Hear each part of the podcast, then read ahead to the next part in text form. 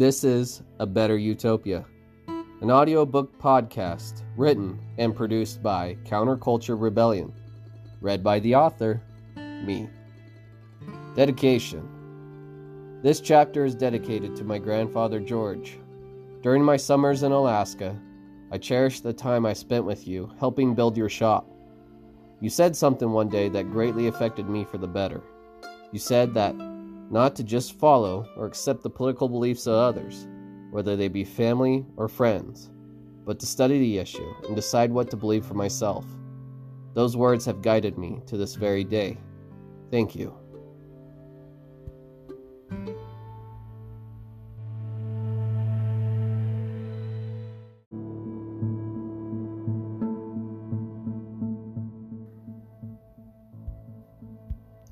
After a close call with a group of black hooded thugs called the Utopians, Uillhum and his friends were saved by the steely nerve of Douglas. The group then packed up in a hurry to get out of Boston before the Utopians could tear the city apart. They just had to make it to the oil yard first.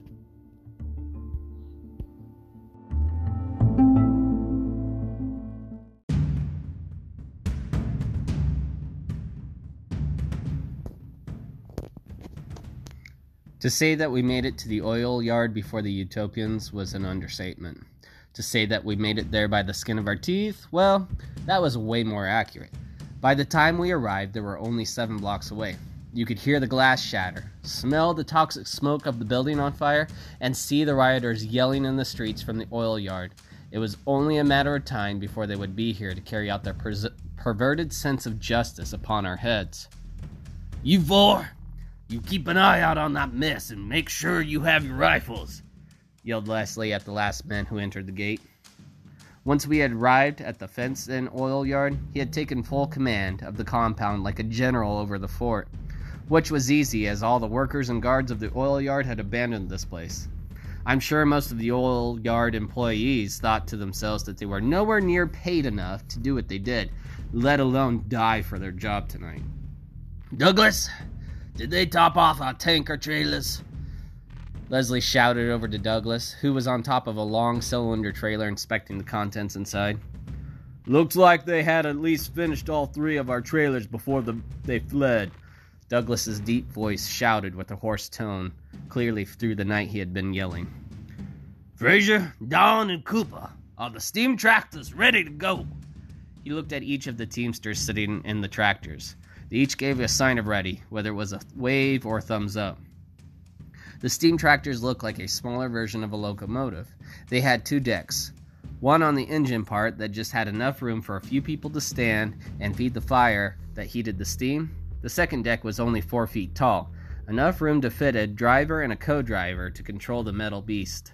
All three had a small cart attached at the back that would hold the fuel for the fire. In this case, chopped wood and a barrel of resin. Then, behind the, that, a long tank holding some sort of fuel, used in the engines much larger than our steam tractors.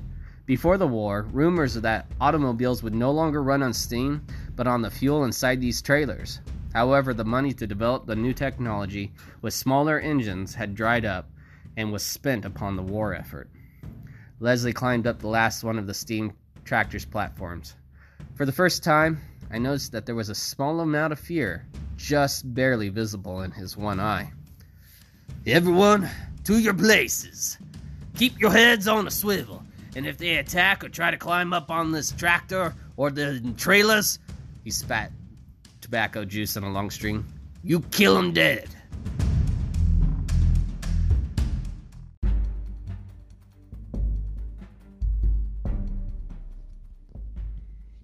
The whomping sound of the steam began to bellow from the steam stacks.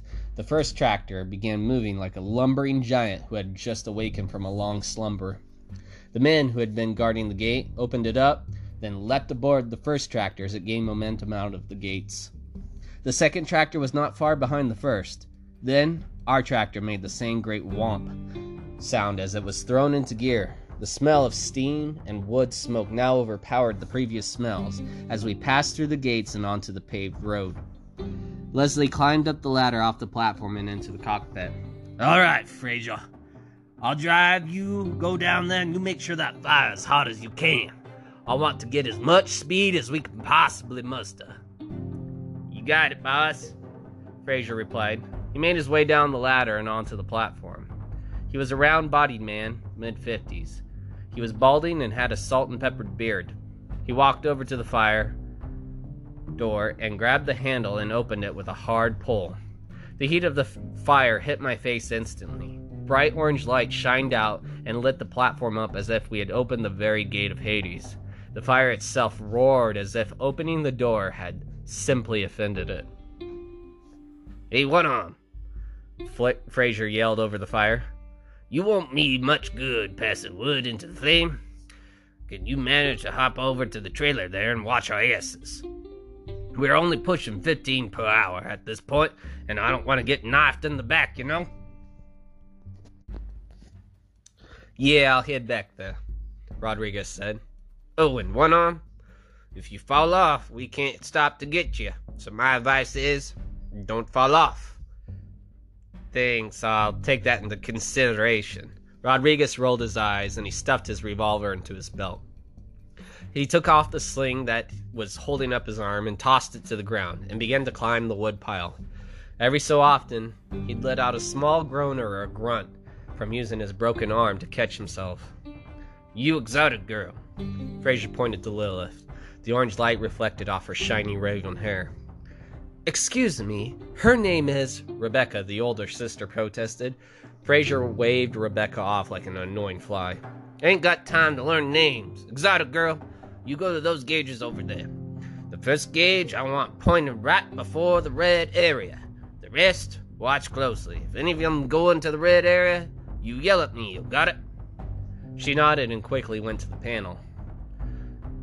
The rest of you start handing me wood till I tell you to stop. If I say more, then you start again. Easy enough? Fraser eyed the three of us.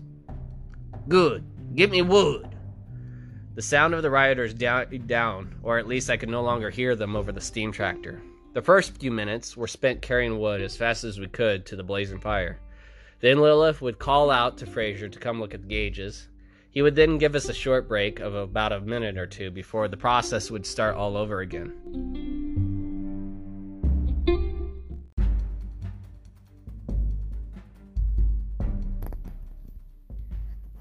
We made several turns so sharp I thought we would tip over or toss Rodriguez off the trailer like a rag doll.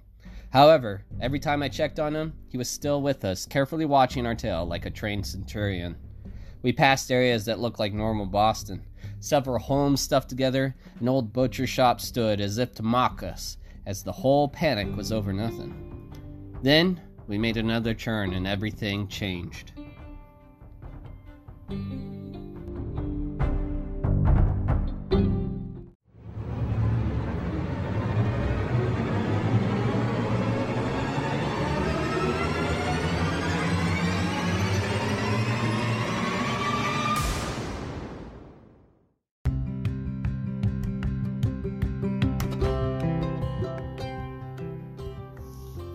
Hey guys, I just wanted to take a quick moment to say thank you for listening. And if you wouldn't mind following or subscribing to our podcast on whatever platform you listen to, that would be awesome. Right now, I'm a one man show, so I do it all writing, editing, and production. If you can, eh, share this podcast on whatever social media you use, and it would really help me out. Now, I will quit shamelessly plugging my own podcast in the middle of my own podcast, and I'll let you finish this episode. Thanks.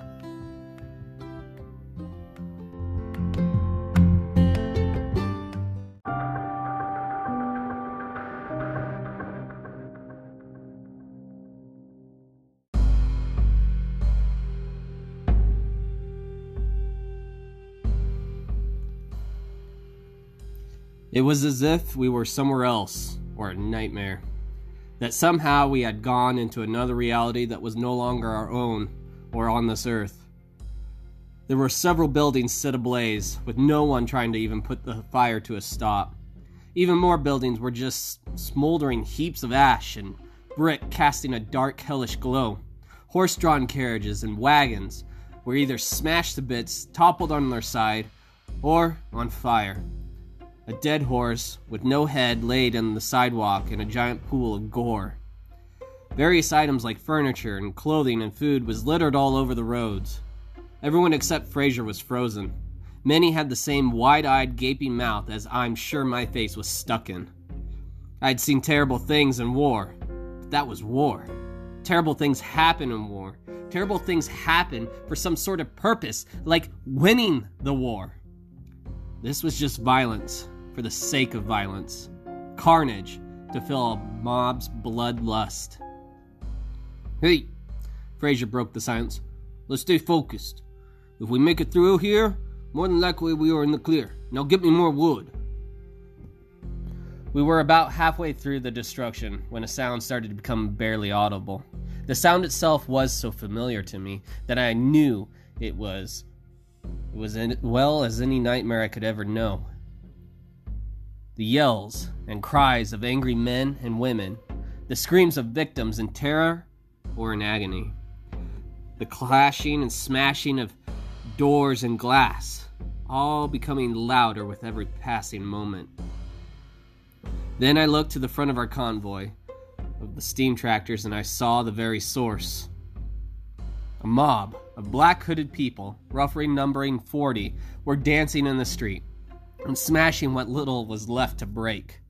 Then others were carrying the wood bits into what used to be a park, but looked more like the aftermath of some disastrous forest fire. They tossed the wood into a giant bonfire, which rose into the sky, spewing sparks and smoke.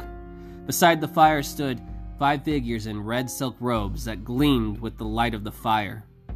They each had two people, a mix of men or women, bound and kneeling at their feet. From time to time, they would strike them or spit on them and laugh. One grabbed a man who was at the feet and pulled him up. He then shouted in a loud, shrill voice, This one next! and laughed, a hellish laugh. There in black the black robes grabbed him. One struck him so hard on the head with a log that you could hear the thump reverberate off the buildings. The man went limp, and the others hurled his body onto the fire. On doing so, the man woke instantly in screams and terror, but only for a few seconds as the flames consumed him. This time, even Fraser froze. The steam tractor kept chugging along as if the world we lived in was safe and normal. Only one man's rough, distinguished voice cut through the fear. Leslie shouted, Push this tractor to the brink. They still haven't noticed us, and uh, if we are lucky, maybe we could get past them. Won't that put too much pressure on the steam tank and blow? Fraser said, snapping out of his trance. I'd rather be alive than find out and be dead with a working tractor. Push it to the limit now.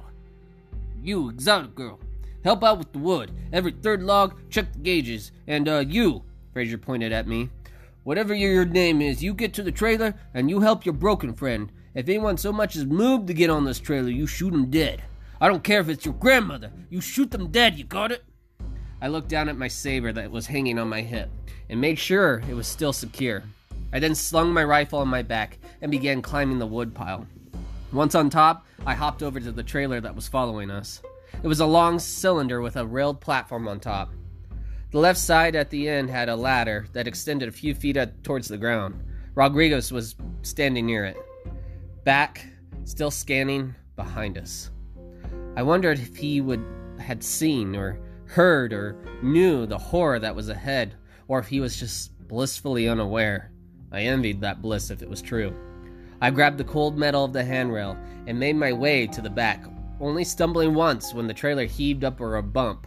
Or, at least I hope it was a bump and not some dead body sprawled out on the road.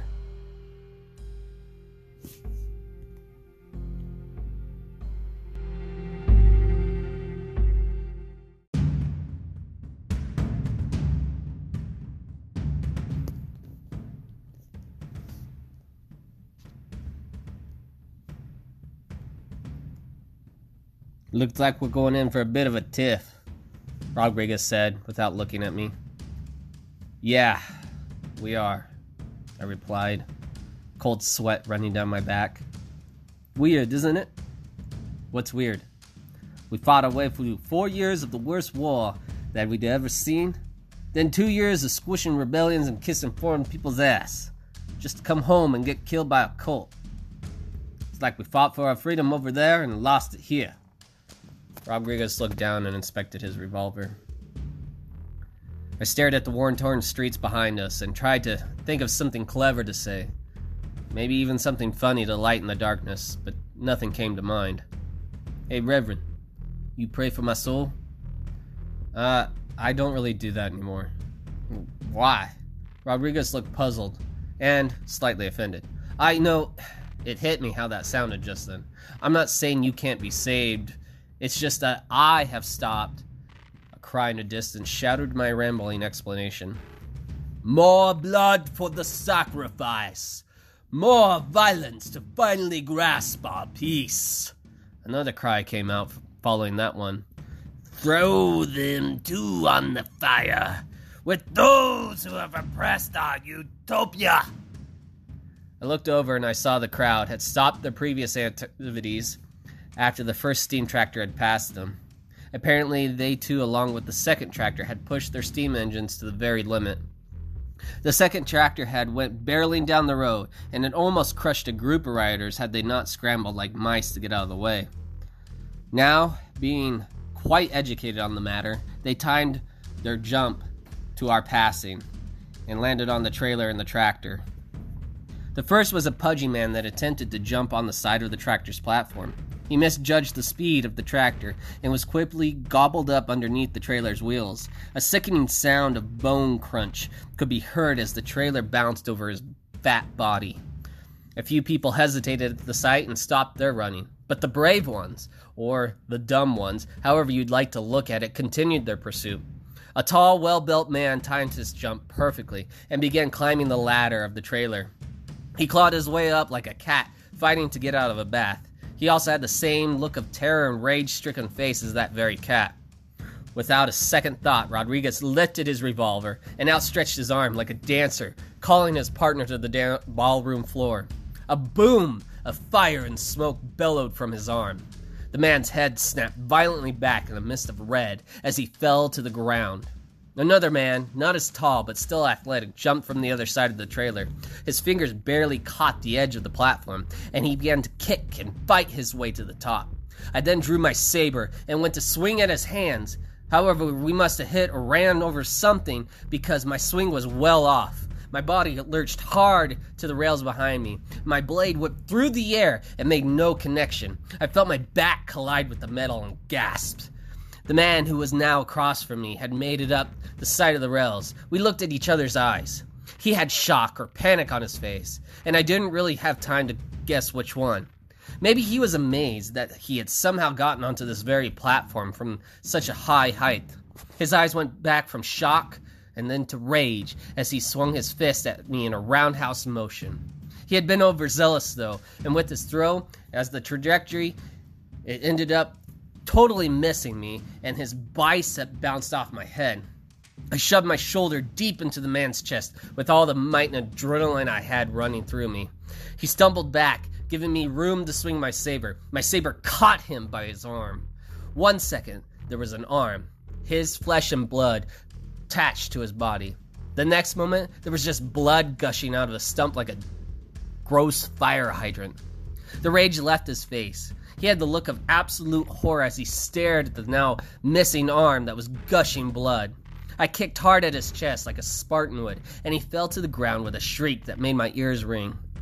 The majority of riders had fallen behind the tractor, so they resorted to throwing rocks or glass bottles, which exploded against the trailer's metal hull with a crash.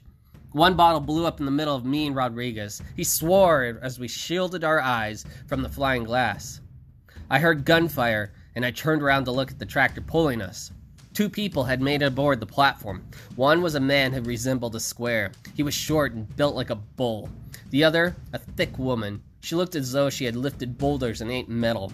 With her hood now hanging down, it revealed a buzz cut and several piercings. The man was fighting with Jacob in a battle over the rifle, while the woman, or the giant, I should say, slugged Fraser in the head and knocked his glasses flying to the floor. I got a rear. You go help them. Rodriguez shouted over the noise of the crowd. He had taken the broken arm and wrapped it around the handrail for support. Then let out a couple shots back at the bottle throwers. Beads of sweat ran down his face, along with a trickle of blood from the fresh cut from his cheek. Must have been caught by the flying glass.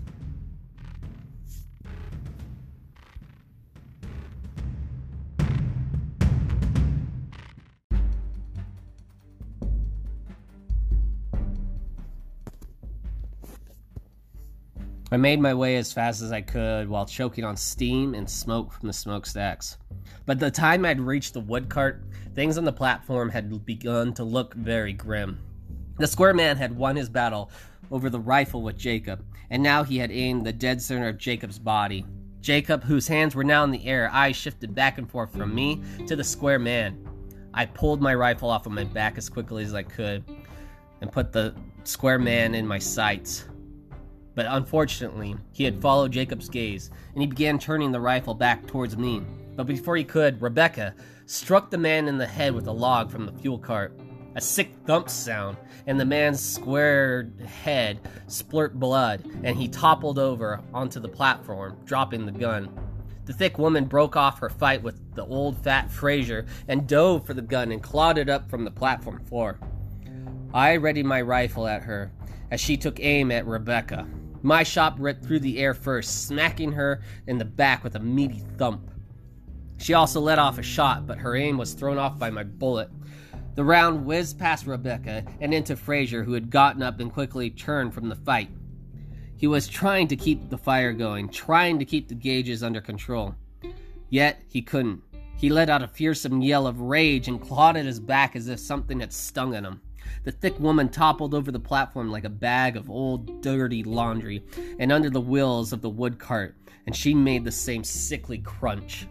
The wheels made another crunch sound again, and I couldn't guess if we were running over another person or if they were still trying to traverse her giant body, but yet it caused my stomach to flip and want to vomit. Lilith, who had her back glued to the gauge panel in shock, had now come out of it. She rushed over to the now wheezing Fraser. We gotta keep that fire hot. he coughed and choked. Or they'll catch up and we'll be dead. He spat out blood onto the platform floor. We can do it. Just sit over here and, and rest. Lilith tried to lead him to the corner like a mother would a hurt child, but Fraser pulled back. No, ah, I don't need no rest. Fraser let out a fit of coughs, then pulled his hand away from, to reveal from his mouth a palm covered in crimson. Will will handle it, and you can tell us from over there if we do anything wrong. Lilith looking like hell, but she still had that motherly, compassionate look in the face of all mortals' terror, just pleading with the man to listen. Fraser began to topple over, and Jacob moved quickly and caught him. Let's get him to the corner. I will stay with him, and I'll, I'll see what I can do. Maybe I can save him, Lilith stated. Lilith, I don't think, Jacob began to yell. It will be fine, she yelled back. She went from looking motherly to like a lion in a flash. Besides, you should all be busy with the fire. Jacob murmured something under his breath and rolled the thick hooded square man's body off the platform. He then dusted his hands on his pants and began working with the fire. Rebecca and I jumped back into the rotation of passing wood to Jacob.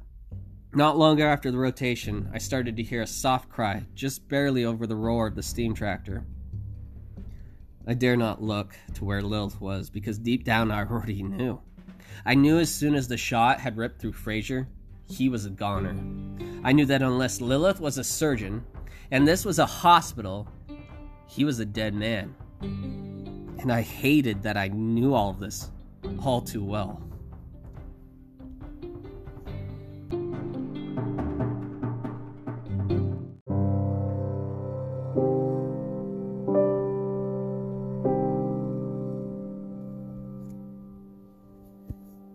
Time passed.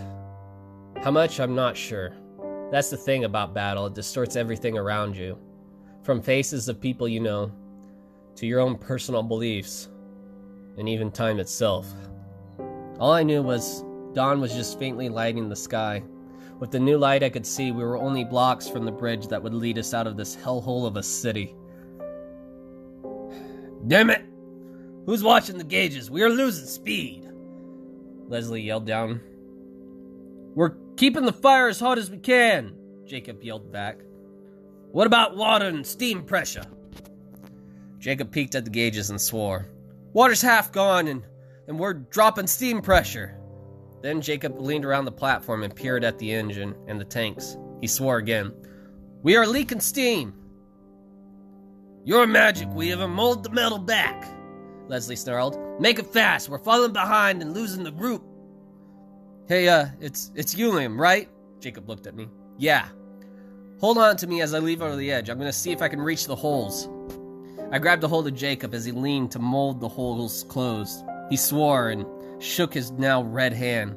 Ah, it's too hot to touch. at least I can't touch it long enough to get it closed. What about your sister? Is she more powerful than you, or at least not less wimpy? Listen here, you old fat, Jacob began, but was cut off by his sister. I will see what I can do. Uillhum, can you hold me? Rebecca asked. I'll hold you. Uillhum, you tend to the fire, Jacob bit, waving his hand at me blindly. He then looked over at me and saw the look of a wolf about to bite his head off of, of a deer. Please, Jacob added. Jacob, lean me a little further. My arms are not as long as. Rebecca trailed off. What is it? I asked as the tractor came to a stop. Then Jacob's face turned somber, and the, he pulled his sister back onto the platform. I learned to see what it was. The tractor that were ahead of us were no longer in sight. Instead, there were eight riders on horses. There, just black silhouettes cut against the gray, dawning sky. The one in the middle threw his hood back, and the face of the snake man appeared. That same stupid smile on top of that very bruised throat.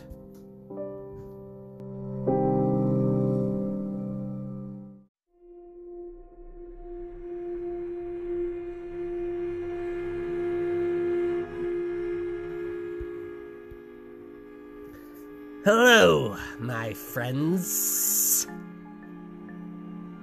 His once smooth and slick voice had become more raspy and bitter than the last time. I could not let you leave the city without saying goodbye. He began to laugh, but it turned into a cough midway through. Get the hell out of my way. If you don't think this tractor won't crush you on your damn horse, you're wrong. Oh, that's not very nice. Here I was going to make a deal with you, and you threaten me. The snake man, who I now remembered his awful, horrible, ugly name, Balaam, seemed to talk like he was in a position of authority. If you want money, then fine, but I'm not stupid. I won't pay you one red cent till you move aside and I'm on the other side of the bridge. Leslie then stuck his revolver out the window of the cockpit and waved it. And if you try anything funny, all you'll get will be lead from me. I don't want money. You gun toting idiot. I want the two army scumbags that attacked me and my friends. Give me them, and you can go on your merry little way. Rodriguez j- jumped down from the woodpile just then. You want your sorry ass kicked again, you sick son of a. Leslie cut him off. You can have money, but you can't have my employees. I'll give you all I got. Besides, it's illegal to harm a soldier that's serving in the UPC Army. First off, Balaam raised his hand as if to lecture a student. They are no longer soldiers all soldiers were discharged as of midnight tonight. Secondly, look around, Pops. This is our city now. We make the rules, not you, not the mayor, and not that baboon of a president. We are our own rulers. Look around! Wake up! Leslie spoke quietly to us. Get ready and move. I'm gonna run that little rat over. You make sure that the fire going and your weapons are shooting. Got it? So, what will it be? Hand over the numbskulls? We kill you and burn your trailer?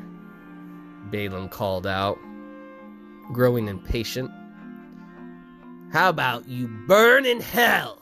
Leslie then threw the tractor in gear, and it surged forward 20 feet, then lost all of its power. Leslie swore, the loudest I've heard him thus far. We've lost all of our steam power. Get ready for a fight. The black hooded men kicked their horses and started for us, with clubs and old pipes waving in the air. Balaam's smile grew even larger as bloodlust filled his eyes. Mr. Leslie, Rebecca called out, drive! No, sis, don't. You'll you'll kill yourself. Jacob reached for his sister, but she had already pressed her hands against the tractor. Her skin turned pale and waxy like she was one of those mannequins at a creepy museum, and her eyes went from the ocean blue so bright that they looked as if light had been coming out of them. When I looked closer, light was coming out of them. They reflected off the glass of the gauges with a blue sheen. The tractor came to life and began accelerating faster than it had before. Leslie swore, but not from anger, but from surprise. The dark monks on horses steering their mounts away from the oncoming metal monster as best as they could. They were just as shocked that we were moving as well. However, one who was on Balaam's left was not quick enough and was taken under the tractor, horse and all. Rodriguez, Jacob, and myself let out a volley of gunfire. Three more dark monks crashed to the ground and rolled. We quickly climbed to the top of the woodpile. Rodriguez seemingly forgetting his broken wrist with the help of the adrenaline and made it up without a single whimper. We then took aim, but the rest of our shots rang over the heads of the monks who were quite out of range. I want to kill that face snake prick, Rodriguez swore into the void of the morning air.